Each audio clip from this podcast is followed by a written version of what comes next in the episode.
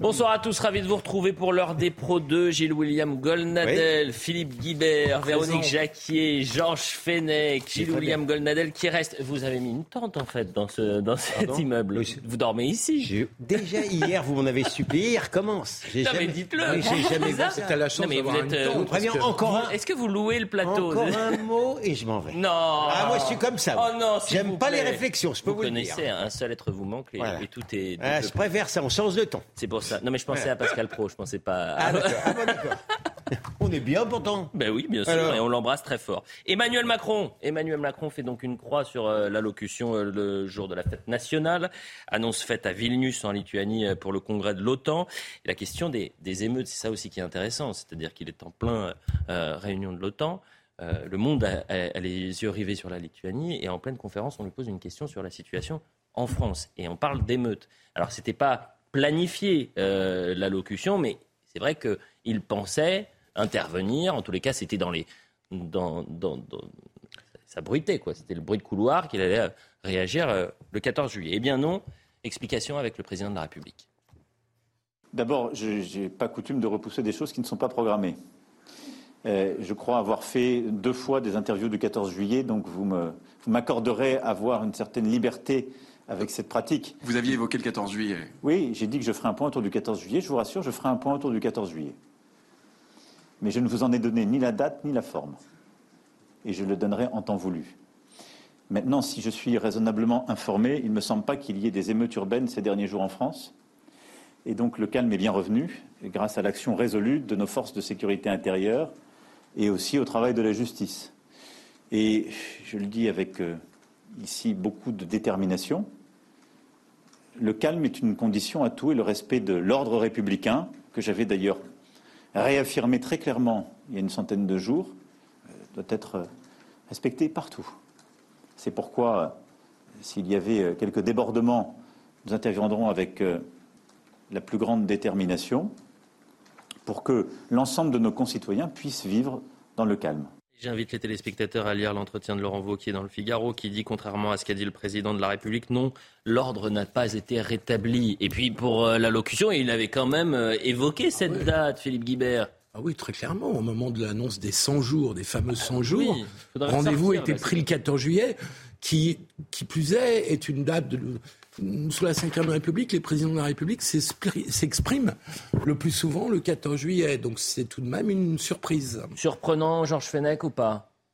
Ou il temporise, que ce soit le 15 ou euh, le 13 au soir, ça change rien? Oh non, non, pas vraiment, parce que on peut craindre aussi, euh, malheureusement, euh, des, émeutes. des- des- des débordements le 13 et le 14 juillet. Donc, la parole du président de la République, elle doit se faire à un moment de sérénité, de réflexion. de- Ah bah, il peut attendre 2027 Ah bah, pour écoutez- la sérénité dans le pays, malheureusement. Peut-être qu'il a aussi une stratégie politique euh, que nous ne connaissons pas aujourd'hui. Autre réaction très intéressante, et c'est toujours Emmanuel Macron.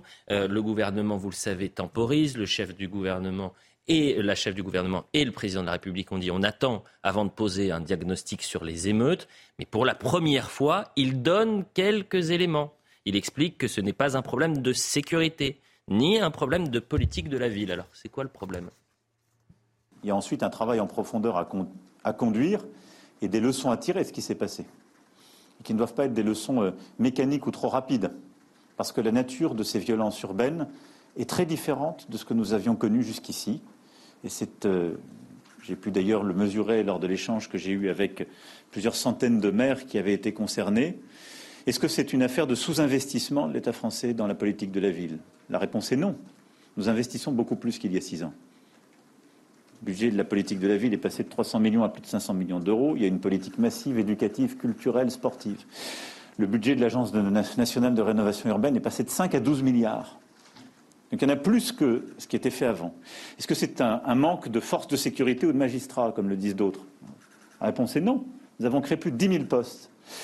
Donc les choses sont plus compliquées que les réflexes pavloviens voudraient le dire. Ça suppose de l'humilité, de la détermination. C'est armé de ces deux principes que nous allons tâcher euh, d'y répondre. On récapitule, c'est pas un problème de sécurité, c'est pas un problème de justice et c'est pas un problème de politique de la ville. William Goldnadel, maître, Bah, c'est quoi le écoutez, problème? Un esprit chagrin pourrait penser que bien qu'il y ait des Kevin, et que 10% d'étrangers, d'après monsieur le ministre de l'Intérieur, qui ont été impliqués, ça serait peut-être finalement un problème d'immigration, allez savoir. Mais Emmanuel Macron sait très bien, euh, effectivement, quels sont les problèmes. Ça fait des années, quand même, qu'il y a des rapports parlementaires, que tous les politiques sont alertés, qu'il y a d'ailleurs des lanceurs d'alerte, que lui-même aurait dû d'ailleurs euh, regarder à la loupe euh, tout ce qui a été dit sur les émeutes de 2005. Je crois qu'il le sait trop bien.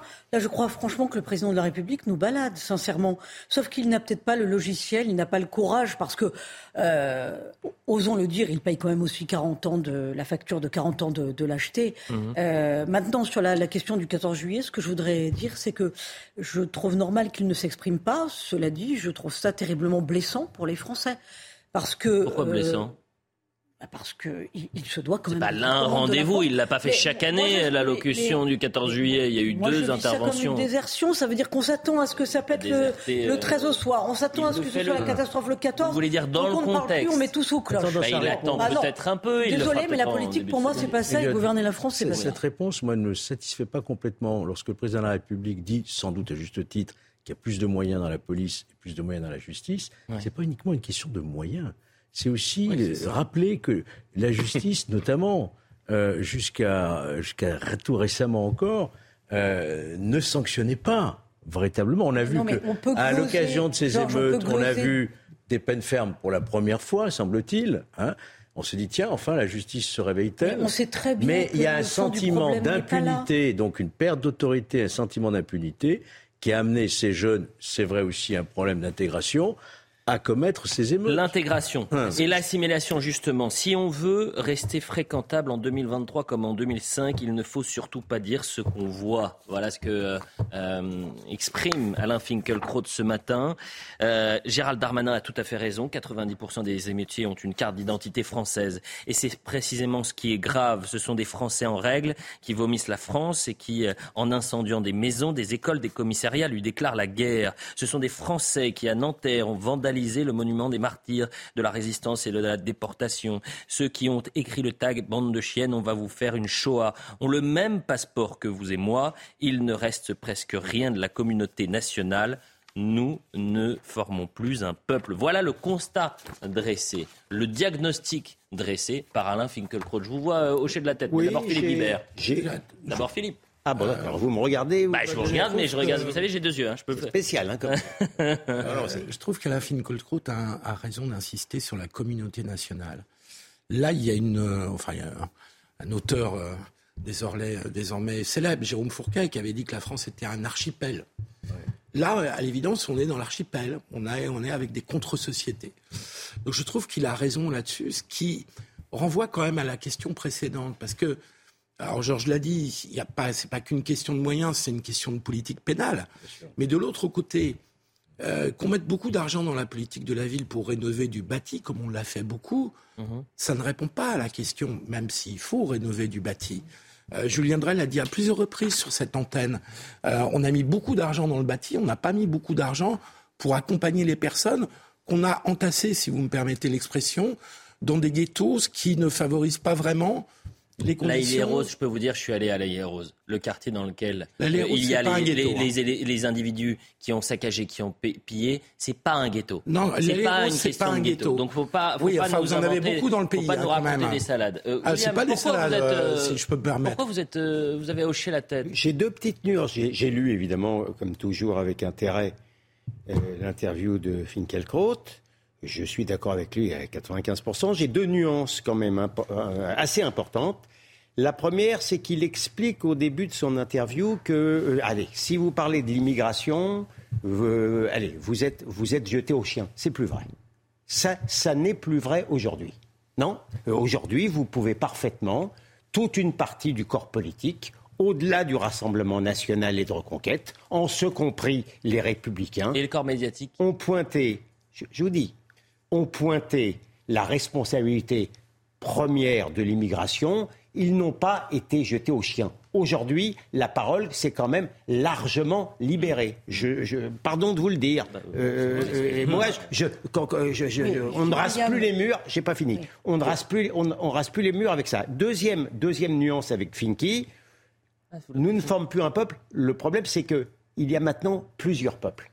Mais je, je vous assure qu'il existe encore un peuple français structuré qui aspire à recouvrer son indépendance, ses frontières et, qui est fier de lui-même. Donc, il y a quand même un peuple.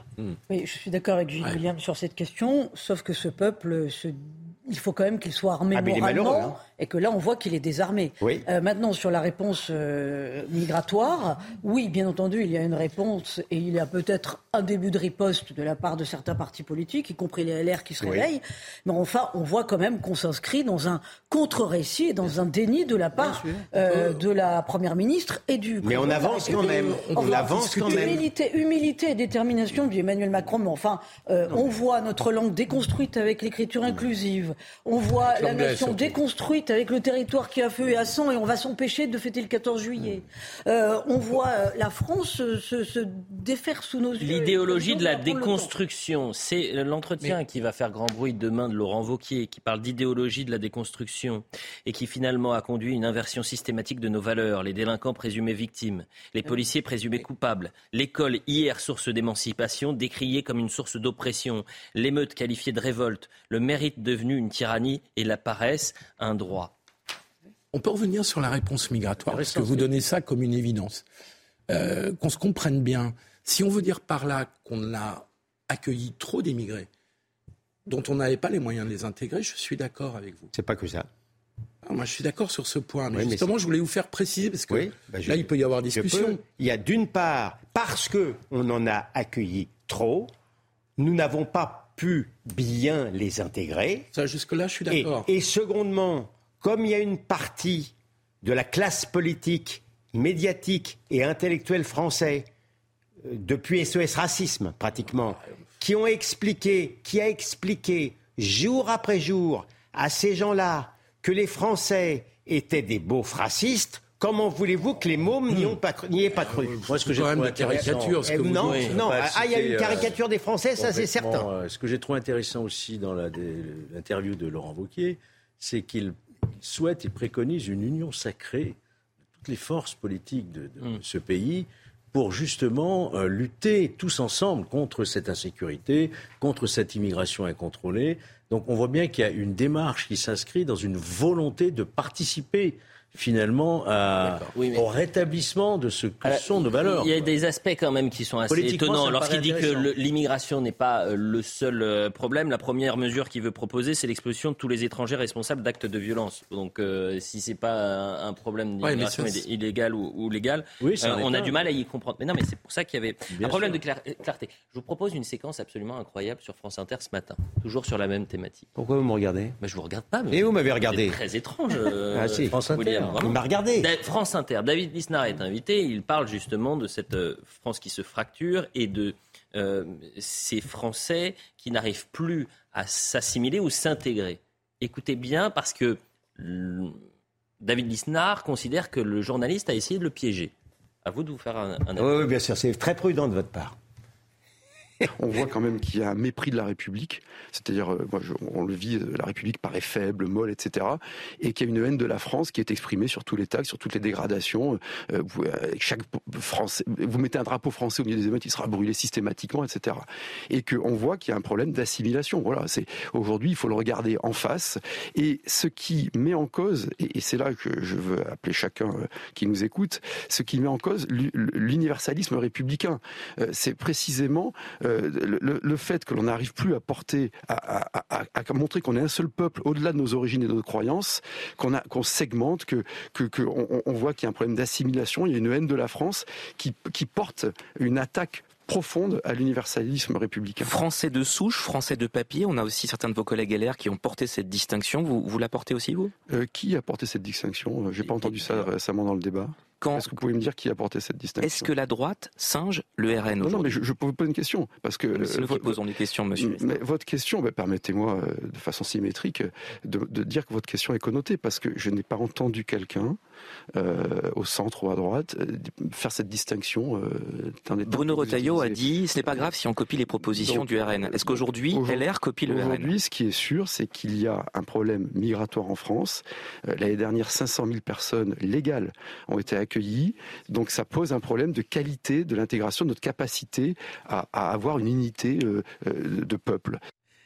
Bah, je me suis permis de tweeter en disant que euh, il avait bien mouché le journaliste militant. Je suis désolé. voilà, il invente. Journaliste militant. Ah bah c'est un journaliste militant qui invente même des citations qui invente même des citations des gens de LR, qui est incapable de les sourcer, qui explique, qui explique c'est moi qui pose les questions ici. J'ai bien apprécié la prestation de David Lisnard. Je trouve qu'il y a encore plus révélateur dans cet échange. Oui. C'est-à-dire que le journaliste ne cherche pas à savoir quels sont les arguments de David Lisnard mmh. pour parler de tel ou tel sujet. Il le ramène tout de suite à une question politicienne sur le RN. bien sûr. Or, on est dans un moment où on est face à une secousse on a besoin de poser des questions. Après, on n'aura peut-être pas tous les mêmes réponses, mais qu'on puisse au moins poser les questions. Vous remarquerez que David Listar a mis en cause l'immigration, l'intégration, et qu'il n'en est pas mort. Je veux dire, maintenant, on peut poser ces questions-là. Le 14 juillet, dispositif euh, exceptionnel. C'est même pas que le 14 d'ailleurs, c'est nuit du 13, 14 et, et le lendemain. Vous avez, je ne sais pas si on se rend compte, alors que c'est normalement un moment de liesse, un moment d'union, de, festivité, de bonheur, un hein, 14 juillet. C'est des grandes fêtes.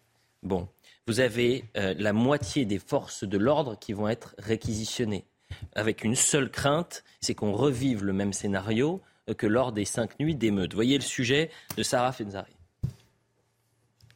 Un dispositif exceptionnel. 130 000 policiers et gendarmes seront mobilisés les 13 et 14 juillet, dont 45 000 chaque soir.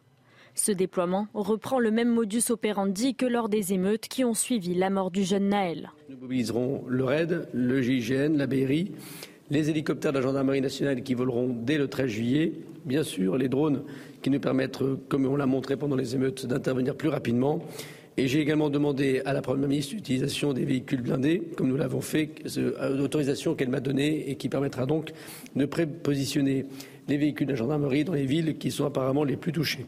Les bus et les tramways s'arrêteront à 22 heures. Les autorités craignent que les célébrations marquent une recrudescence des violences et notamment de l'utilisation des mortiers d'artifice. Pour cela, la Première ministre Elisabeth Borne en a interdit la vente, le port, le transport et l'utilisation jusqu'à samedi soir selon un décret paru dimanche 9 juillet au journal officiel. Le ministre de l'Intérieur a précisé également que 150 000 mortiers de feu d'artifice avaient déjà été saisis par les forces de l'ordre. On a entendu le ministre de l'Intérieur, la climatisation a sûrement eu raison de sa voix euh, à notre, à notre ministre, mais en revanche, qui est plus, plus sérieusement, il faut qu'on recontextualise, qu'on se rende bien compte qu'on a le pays en alerte maximale dans certains quartiers pour une fête nationale. C'est ce qui est même plus inquiétant. Je ne sais pas où on est. C'est dramatique, c'est un aveu de faiblesse de la part de l'État euh, qui doit rétablir son autorité. On comprend d'ailleurs que c'est pour cette raison, mais Georges l'a déjà dit, que Emmanuel Macron euh, déplace son intervention et qu'il ne veut pas intervenir le 14 juillet avec la crainte qu'il y ait des émeutes avant ou juste après. Et donc mm. on est dans une situation où l'État est en position de faiblesse. Mmh. c'est d'ailleurs il y a une certaine logique qu'ils ne réagissent pas. Imaginez que le 14 juillet à midi, il nous explique euh, euh, qu'il y a un retour au calme et à la concorde, et que le soir même, vous avez euh, tous les dans certains quartiers de France à feu et à sang. Mais non, mais Elliot, c'est bien pour ça qu'il ne parle pas. C'est pour ça qu'il temporise. Il parle de désertion. Vous mmh. vous rendez compte là le dispositif qu'on est en train de mettre en place, mais c'est un dispositif de guerre. Donc on fait la guerre à des gens qui veulent nous faire la guerre. Donc il est effectivement plus question. C'est pas encore la guerre. C'est pas la guerre. C'est pas, encore la guerre. C'est pas encore la guerre. Mais enfin. C'est moi quand vous tirez sur les policiers. non, mais parler encore de guerre. On est dans des phénomènes de guérilla urbaine. Alors, alors Georges, je vais employer d'autres mots. Je vais employer d'autres mots. Ça veut dire qu'on danse sur un volcan. Non, mais moi, moi, j'aimerais qu'on trouve effectivement les bons mots. Quand vous attaquez à la voiture bélier, euh, la maison euh, d'un maire. C'est un crime. Une tentative, Lorsque vous tirez euh, sur des policiers que tentative d'homicide volontaire sur personne dépositaire. Lorsque vous les mais c'est pas la guerre. on brûle des écoles, des établissements. Non, mais je voulais savoir. C'est pas ça la guerre. on n'en est pas à la guerre civile. et comme dit très justement Véronique, on, danse sur un volcan. On peut y arriver. D'ailleurs, souvenez-vous de la formule. Bah non, on danse déjà sur un volcan, ça c'est sûr. On danse sur un volcan. On n'y est pas encore. On n'a pas encore franchi ce palier. Hmm. On en a franchi un très sérieux pendant ces émeutes parce qu'elles ont été d'une violence euh, inégalée et inédite. Mais si on ne prend pas les mesures aujourd'hui, et pour l'instant je ne les vois pas encore, Mhm. Bon, euh, on, y va tout droit. Et, David Lisnard disait un truc très intéressant Il y a quand même une guerre à bas bruit depuis longtemps? Enfin, quand vous voyez le dispositif qu'on met en place, c'est quand même inédit. Mais on est le seul pays au monde qui n'est pas en capacité de fêter dignement et sereinement sa fête nationale. Actuellement, c'est inédit. En revanche, moi je vous l'ai dit, d'ailleurs j'en parlais dès la semaine euh, dernière, c'est que l'année dernière, le 14 juillet de l'année dernière, il y avait 125 000 forces de l'ordre mobilisées. Donc euh, euh, le dispositif était déjà très important l'année dernière. Voilà. C'est-à-dire qu'en fait, la fête nationale, c'est devenu la casse nationale. C'est un jeu. Euh, à chaque fois, il y a des voitures brûlées. À chaque fois qu'on s'en prend. Passé, pas évidemment. Le 14 juillet. Évidemment. Le 31 décembre aussi. Bien sûr. Il y a des jours comme ça. C'est au lieu que ce soit la fête, hmm. c'est la casse. Et là, c'est la pub. Malheureusement. Pardonnez-moi, Philippe. Bien sûr, mais on va y revenir. Et je, je vous promets une séquence après la publicité. Laurent Nunez qui nous explique le nouveau dispositif. Il a un triptyque, ça va vous faire penser à quelque chose qu'on a déjà vécu. La pandémie. 20h30 sur CNews, le point sur l'information, Mathieu Devez. 12 personnes ont été interpellées ce matin après l'attaque visant le maire de La et rose Il s'agit de 12 hommes majeurs domiciliés principalement dans cette ville du Val-de-Marne. Dans la, dans la nuit du 1er au 2 juillet, une voiture bélier avait foncé sur la maison de Vincent Jeanbrun, le maire de la ville. Emmanuel Macron promet d'agir avec la plus grande détermination en cas de débordement lors des festivités du 14 juillet. Le chef de l'État s'est exprimé lors d'une conférence de presse à l'issue du sommet de l'OTAN en Lituanie. Et selon lui, après plusieurs jours d'émeutes, l'ordre républicain doit être respecté partout. Enfin, quatre jours après la disparition d'Émile, les opérations de ratissage autour du hameau sont en passe d'être terminées. L'enquête de terrain n'a rien donné. Accident, homicide, enlèvement. Toutes les hypothèses restent étudiées par le parquet. L'enfant de deux ans et demi a disparu samedi au Vernet, commune des Alpes de Haute-Provence.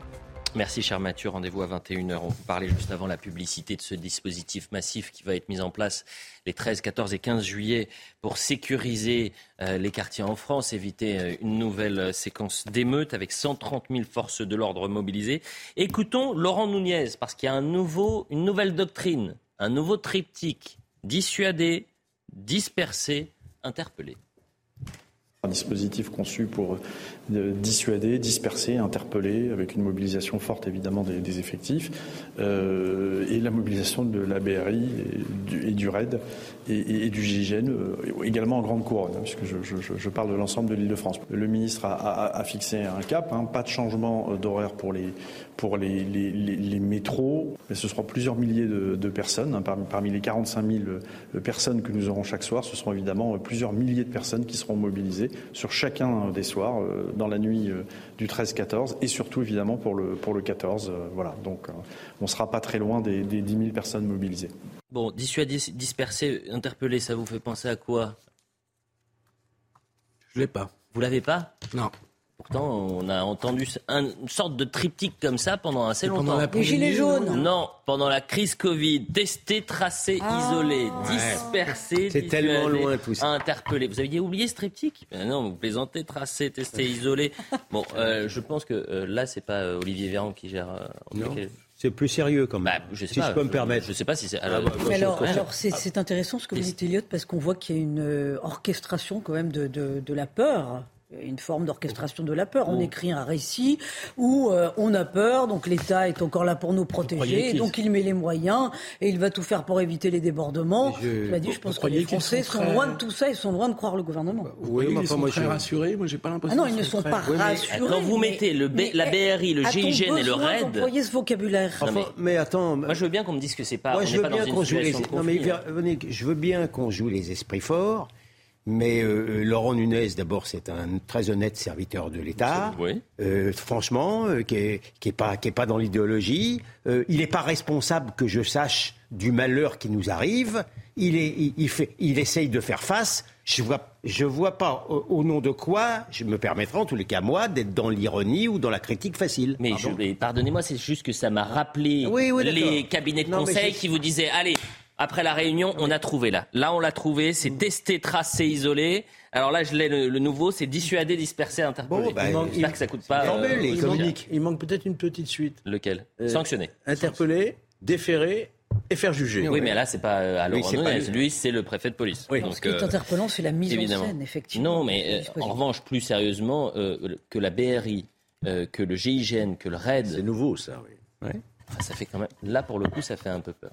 Eh oui, mais, mais c'est à juste titre qu'ils soient mobilisés. Ça tombe bien parce qu'on a Ce ne sont pas des, forces de l'ordre, et maintien de l'ordre. Bon, non. hier et ce matin, euh, je vous avais euh, montré cette séquence de la France insoumise, les images de la honte à l'Assemblée nationale, ces députés qui avaient refusé de rendre hommage et de se lever euh, aux policiers et gendarmes morts sur le terrain depuis 2020. On pensait que c'était terminé. Ah bon? Ça continue. C'est plus à l'Assemblée nationale. Là, ça se passe au, Conseil régional d'Île-de-France. Valérie Pécresse va rendre hommage aux élus qui ont été menacés, aux forces de l'ordre, aux citoyens. On écoute Valérie Pécresse et ensuite je vais vous montrer la séquence. Ce matin, je vais vous demander de vous lever.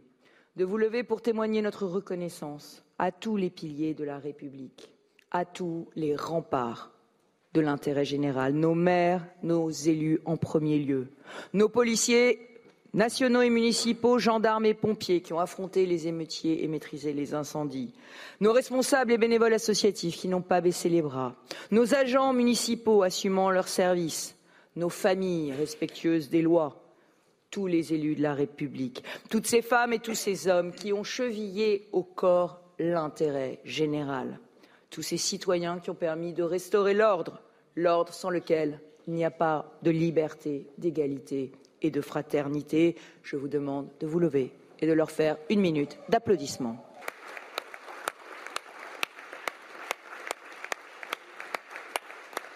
Vous avez raison, Philippe, c'est bien clairsemé dans ce conseil euh, régional. En revanche, vous allez voir ce qui s'est passé un peu plus au fond à gauche.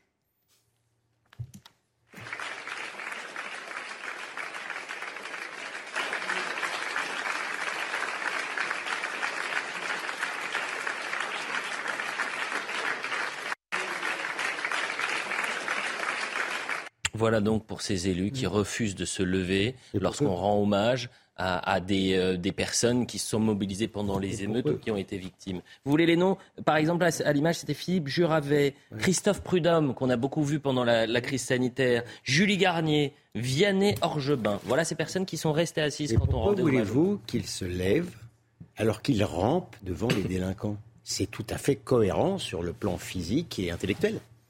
Vous savez qu'ils vous ont, ben, ils ont dit en plein conseil, euh, euh, on veut supprimer la, séquence. Ils ont ah, demandé à ce que la séquence soit C'est drôle. C'est pas totalement assumé. et ah, les bah filles, moi je le dis depuis, euh, depuis 15 jours, et les filles se suicident. Le problème est de savoir si ce qui reste de gauche responsable va se laisser entraîner dans la chute. Parce que et les filles fait tout pour se suicider, oh, avec joie. Les écologistes sont pas très loin non plus. Hein. C'est vrai, c'est vrai. Mais vous n'êtes pas, vous, pas capable de vous lever euh, au conseil régional. le vice-président a juste vu sa famille attaquée chez elle à la les Roses avec deux enfants et sa femme qui a eu euh, une fracture à la jambe. Là, c'est la faute de trop. Sincèrement, c'est la faute de trop. Franchement, franchement. Ça, fait beaucoup de fautes de trop. Encore plus oui, grave mais là, euh, ça fait beaucoup, oui. Je trouve. Pourquoi c'est encore plus grave? Parce que là, c'était un hommage aux policiers morts. Oui, morts. C'est vrai mort pour la France. mais c'est dans la même veine. Non, non, non, là c'est encore plus grave. C'est une offense. Et pour leurs orphelins et leurs C'est une offense à la mémoire c'est vrai. de ces sacrifices de vie de toute leur famille. C'est encore beaucoup plus grave. J'entends. Vous savez que pour l'Aïe les Roses, ça c'est la, dernière information, 12 euh, euh, personnes ont été euh, interpellées. moi, j'espère qu'on va avoir plus d'informations. Alors, interpellation ne veut pas forcément dire, Georges, que ils ont été les auteurs euh, de, de, cet acte C'est l'enquête. L'enquête qui nous le dira. Effectivement, je rappelle quand même, c'est une enquête qui est ouverte sur le mode criminel. Hein. c'est une tentative d'homicide volontaire. Et euh, on attend effectivement qu'ils soient euh, identifiés très clairement et qu'on ramène les preuves de leur culpabilité. quand pour sa Brévin, le maire avait dit j'ai eu la sensation de vivre une tentative d'attentat. Pourquoi on, ne qualifie pas ce qui s'est passé à la Île Rose euh, de la même sorte. Non, ce n'est pas une affaire de terrorisme euh, au sens euh, politique du terme, je dirais. C'est vraiment une volonté de s'en prendre. Bien sûr que ça sème la terreur, ce genre de choses. Mais ça ne rentre pas tout à fait dans la qualification de l'acte de terrorisme. C'est une affaire criminelle de droit commun. L'intention de tuer pour des raisons politiques. La déclaration politique du jour. Autre thématique, mais on reste à la gauche de la gauche. Éric Piolle Et heureusement que c'est Eric Piolle qui le dit, parce que je pense que sinon, tout le monde en aurait parlé ce soir. On est tous un peu racistes. Voilà ce qu'a dit Eric Piolle ce matin, le maire de Grenoble. Écoutez, vous allez me dire ce que vous avez il y a toujours eu du racisme. Oui, la société française est, racisme. Il y a toujours eu du, racisme. La société française est raciste. On, l'est tous un petit peu. On a tous un rapport à, la, différence, hein, à l'altérité. Donc, si ça se travaille pas, si on ne travaille pas de la curiosité, si on ne travaille pas du vivre ensemble, si on ne se reconnaît pas euh, chacun, évidemment que ça crée des murs. On est tous un peu. Enfin, si, la France était raciste, on ne comprend pas trop comment il y a eu 500 euh, 000 entrées euh, légales sur le territoire en 2022. tous, ces, tous ces gens qui ont envie de venir en France et, et qui rêvent encore d'être bien accueillis, bien intégrés, ah, de pouvoir travailler normalement, de pouvoir élever leurs enfants normalement, de leur donner une éducation. Je, c'est sidérant. Non, mais ça dépend comment on prend cette déclaration, parce qu'il parle de la France. S'il voulait dire que l'être humain en général doit toujours lutter contre ses préjugés, euh, il n'a pas tort. Le problème, là, euh, là où il comprend peut-être mal les choses, il est peut-être peut-être un peu raciste, puisque tout le monde est raciste. Peut-être que lui est un peu raciste et peut-être qu'il devrait réfléchir sur le racisme anti-français. Et ah oui, non, mais je sais que immédiatement, il y a une immédiatement, il y a une réaction pavlovienne. Dès l'instant, on parle, mais c'est pavlovien. Faut non, pas complètement retourner la, chose. mais il se trouve, il se trouve que je prétends je prétends et je constate qu'à chaque fois qu'on ose dire que les Français, et je vais même plus loin, les Blancs, les Occidentaux, aujourd'hui sont frappés également, je ne dis pas qu'ils ont le monopole également, mais sont frappés également d'une prévention et d'un racisme particulier, immédiatement, j'entends un haut. Donc j'aurais été étonné de ne pas entendre un haut, mais je l'affirme. Et sur le terrain, ce que nous avons vu ces derniers jours avec une attaque, des attaques ciblées, notamment sur les bâtiments portant un certain drapeau tricolore, me renforce un peu dans mes convictions. Philippe Guibert, on est tous un petit peu racistes. Vous êtes un petit peu raciste, Philippe? Oui, non, on a tous un peu de xénophobie, de rejet de l'autre. Vous ou quoi Mais l'être humain en général. Non, non, non, non, mais attendez, moi je vous arrête tout de suite. Moi je me sens pas un tout petit peu raciste. Euh, pardonnez-moi, moi je suis très clair. Je me sens pas un tout petit peu raciste. C'est pas une culpabilité, Claude Lévi-Strauss a écrit sur. Il disait même qu'il veut en faire un petit peu pour protéger le peuple. Exactement. Il disait même ça, Lévi-Strauss. Mais par contre, là où M. Piolle est complètement à côté de la plaque, c'est qu'il ne comprend pas l'évolution de la société française. En 50 ans, la société française qui, dans les années 70, était raciste en bonne partie. Il y a des études statistiques hein, qui ont été faites, des sondages à l'époque où il y avait un rejet des immigrés très fort. C'est l'époque où Coluche faisait ses grands sketchs qui faisaient rire. Il y avait en 50 ans la transformation du pays et des opinions et de la tolérance est incroyable. Et c'est écrit dans des baromètres qui sont publiés tous les ans par la commission consultative contre le racisme et l'antisémitisme. Il devrait s'enseigner. Il y a des chercheurs qui travaillent là-dessus. Il n'y a que, c'est toujours trop. Il n'y a que 8%. On est tous un petit peu racistes et qu'aujourd'hui la société française, de généraliser, de globaliser comme ça.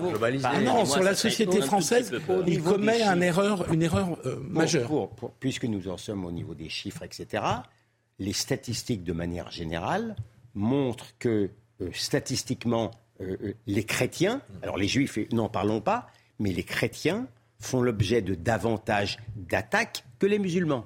Oui, dans les atteintes aux lieux de culte notamment. oui, et aussi les, agressions physiques. Et, des atteintes aux personnes physiques, pardonnez-moi, il y a eu quand même des attentats, on continue de... Ça ne m'a pas, échappé. On continue de ah décrypter les, grands euh, faits d'actualité du jour et on va revenir sur ce drame horrible concernant Philippe, 72 ans, qui a été lynché la semaine dernière, qui luttait pour la vie. On en a parlé un peu euh, hier euh, et qui est décédé euh, le soir, lundi soir. Trois personnes ont été interpellées. Philippe à Vieux-Condé dans le Nord demandait juste à ces individus de faire un tout petit peu moins de bruit. Il y a une conférence de la procureure Christelle Dumont qui revient sur les trois mises en cause. Le jeune homme de 17 ans a été mis en examen du chef de tentative de meurtre, fait puni de 30 ans de réclusion criminelle et placé en détention provisoire à l'issue. Les jeunes gens âgés de 18 ans et 14 ans ont quant à eux été mis en examen des chefs de non-empêchement de commettre un crime ou un délit et non-assistance à personne en danger, fait puni de 5 ans d'emprisonnement. À la suite de l'annonce du décès de la victime, intervenue le 12 juillet, en début de matinée, le parquet a pris ce jour des réquisitions enfin mise en examen du mineur de 17 ans, du chef d'homicide volontaire. Les trois mises en examen ne présentent aucun antécédent judiciaire. Les mineurs de 14 ans et 17 ans sont scolarisés et le jeune homme de 18 ans aurait quant à lui interrompu sa scolarité en classe de première. Alors il y a deux choses qui sont particulièrement perturbantes. C'est un, le fait qu'ils aient aucun antécédent et qu'ils euh, soient euh, aujourd'hui euh, mêlés à un drame aussi ignoble que ce qui s'est passé pour, pour la victime. Et puis la seconde, c'est que sur les trois interpellés, il n'y en a qu'un seul qui soit derrière les barreaux pour l'instant. Oui, c'est l'auteur direct des coups qui ont entraîné donc la mort, hein, donc de l'homicide volontaire. Mhm. Les deux autres, de ce qu'on nous explique, n'ont pas, pas, réagi.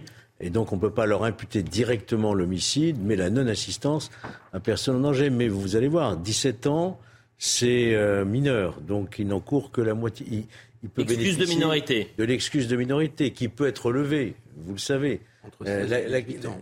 Comment? Il peut être levé entre 16 et 18 ans. Entre 16 et 18 ans. Mais la question se pose aujourd'hui, je crois à juste titre, et beaucoup, notamment de responsables politiques, le suggèrent, c'est d'abaisser la la responsabilité pénale à l'âge de 16 ans aujourd'hui. On voit bien l'évolution des mineurs. Ben, William. Deuxième aspect des choses, qui rejoint mon propos d'il y a peu, euh, vous remarquerez le silence de mort d'une partie de la presse, en ce compris évidemment l'audiovisuel de service public. Ce matin, on n'a pas posé, on n'a pas cru devoir poser des questions, par exemple, justement, à David Lisnard sur ça. Euh, c'est une mort qui n'intéresse pas une partie de la presse pour des raisons que tout le monde comprend. France 2, et permettez-moi, mais comme on était en, plein direct, vous ne l'avez pas vu, France 2 a fait un sujet dans son JT aujourd'hui. Et ce matin, Olivier Véran était sur France Info, pas France Inter. Oui, oui, moi je parlais de France Inter. C'est important, France Inter, quand même. Bah, pas un mot. Bien évidemment, c'est important. Tous les médias sont importants. Pas un mot ni à 7h, ni à 8h, ni à 9h. Et, même dans la revue de presse, alors qu'il y avait un article du Parisien. Euh, écoutons juste les réactions euh, des habitants qui sont absolument terrifiés. C'est-à-dire que c'est une ville de 10 000 habitants sans histoire et qui euh, aujourd'hui voit l'un des leurs, qui était très apprécié, battu à mort à l'âge de 72 ans par un individu, l'auteur présumé, qui en a juste 17. Oh, une telle violence, c'est inadmissible. Inadmissible. Je trouve que la justice est trop laxiste. Qu'on ait 14 ans, 17 ans, 18 ans, on fait de travers, on doit être puni. je dis qu'il faut les punir euh, sévèrement. Voilà. Et pas attendre un ou deux ans pour avoir un procès et puis dire qu'ils sont mineurs ou quoi que ce soit. Ça nous a choqué tout ça. Parce que c'est pas normal de faire des choses comme ça. C'est pas normal, on leur, dit de partir parce qu'il fait du bruit et puis, et puis qu'il se rue comme ça sur lui, c'est honteux. J'espère que la justice elle fera bien son travail. Parce qu'il faut donner un exemple, monsieur. Hein? Voilà. Choqué, oui, parce que par cette violence, oui, quand même. Hein. Oui, par cette violence, oui. Hein. Euh, je sais pas, des jeunes en plus. Euh, j'espère qu'ils auront la peine qu'ils méritent, c'est tout. Rapidement, parce que je veux qu'on parle de Milan Kundera à la fin de l'émission, mais Véronique Jacquet, il n'y a plus un endroit en France euh, où les citoyens se sentent en sécurité. Tout à fait. C'est l'enseignement euh, des émeutes qui se sont déroulées il y a une dizaine de jours. C'est l'enseignement de cette barbarie, ordinaire. Euh, tous les Français peuvent être touchés. Euh, le Vieux Condé, c'est 10 000 habitants, non loin de Valenciennes. c'est une petite bourgade où presque tout le monde se connaît. Il faudrait une enquête approfondie d'ailleurs sur le creuset familial d'où sortent ces jeunes, parce qu'on dit toujours des jeunes sans antécédent judiciaire. Mais enfin, Peut-être qu'il polluait quand même euh, la vie de la bourgade depuis un sacré moment. Donc là aussi, où est-ce qu'on met le curseur de la tolérance mm. en matière de ce qui est moral, pas moral, juste, pas juste, euh, vrai ou pas vrai? Enfin, je, crois qu'il faudrait quand même remettre les choses à plat. Maintenant, euh, la réponse politique, comme d'habitude, elle est faible si on ne regarde que la réponse pénale. Il faut aller plus loin. Il faut vraiment, vraiment s'arrêter sur le profil de ces jeunes et comment on en arrive là. C'est la France orange mécanique. Hein. Il nous reste quelques minutes et euh, rendons hommage à Milan Kundera. Le président de la République a d'ailleurs euh, euh, adressé un message à, à Milan Kundera, nous a quittés, esprit libre. Il euh, trouva refuge en France et embrassa dans ses écrits des horizons universels. Son ironie et son génie ont fait de ses œuvres des classiques de notre temps à sa femme, à ses proches, à ses lecteurs. Mes condoléances émues. Il est décédé à l'âge de 94 ans, euh, l'auteur de L'insoutenable légèreté de l'être, l'un des plus grands auteurs peut-être européens de la seconde moitié du XXe ah siècle. Milan Kundera, tchèque, amoureux de la France dont il trouva refuge euh, et il a été naturalisé, je crois, en 1981. Regardez cette séquence parce que euh, euh, on est en 1981 justement et il parle de son amour pour la France. La France est devenue la patrie de mes livres. Alors, dans un certain sens, j'ai suivi le chemin de mes livres. Et je suis venu en France. Et aujourd'hui, je suis devenu France comme je dis, j'ai suivi le chemin de mes livres. Et la France était toujours pour moi, disons, ma deuxième patrie, ma patrie spirituelle. Et si elle est devenue aujourd'hui ma première euh, patrie, je suis vraiment très heureux. Merci.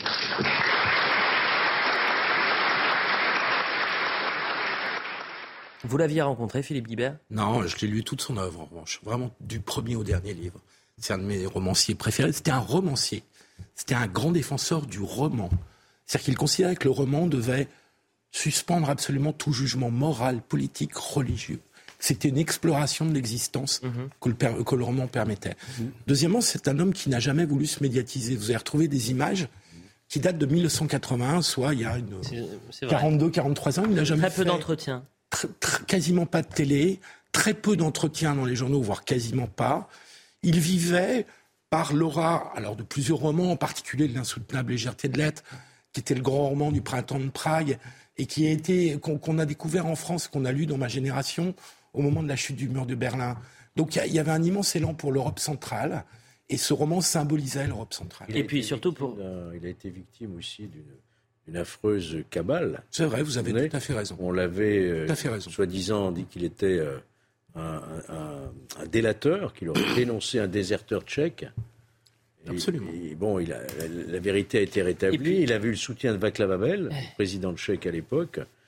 Euh, mais c'est vrai qu'il se faisait très rare. Hein. Et c'est un défenseur de, l'identité, de la culture. Ah. C'est-à-dire que tout, voilà ce qu'il pouvait dire. Toutes les nations européennes risquent de devenir bientôt petite nation et de subir leur sort. C'était un lanceur d'alerte lorsqu'il disait ça. C'est dans l'Occident kidnappé que Gallimard a réédité. Vraiment, je conseille à tout le monde de lire mmh. ce livre sur l'Europe centrale. Donc, mais cette, déclaration-là, en tous les cas, ces, alertes-là, euh, trouvent leur écho aujourd'hui oui, trouvent leur sens aujourd'hui. Pour l'Europe centrale, c'était la menace de la Mais que ce soit l'Europe centrale ou même l'Europe euh, aujourd'hui, l'Europe occidentale, la petite nation est celle dont l'existence peut être à n'importe quel moment mise en question, qui peut disparaître et qui le sait. Peut-être que ça aussi, c'est. Euh, Les nations euh, sont fragiles. Je, je, regrette parce que on avait une autre séquence de Philippe de Villiers qui, en 1991, disait Milan Kundera m'avait dit un jour euh, la France est le seul pays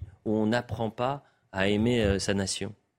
Euh, c'est le seul pays au monde où on n'apprend pas à aimer la France. On apprend même à la détester. C'est terminé et c'était vraiment très agréable d'être avec vous ce soir. Laurent Capra, Boukabella, Rodrigue Le Prado en régie, Benjamin No bien sûr, Briac Japio et Robin Piette ont préparé cette émission. On se retrouve demain matin. Merci à, tous les quatre. Demain, vous êtes euh, là euh, Si vous m'en suppliez. Sinon, écoutez, euh, bonnes vacances à ce moment. Il vous faudra attendre. Bonnes vacances. Je décide de partir. De... Méfiez-vous jusqu'au 4 septembre. Oula, oula, il menace. Il menace. Alors là, attendez. À demain matin. À demain matin.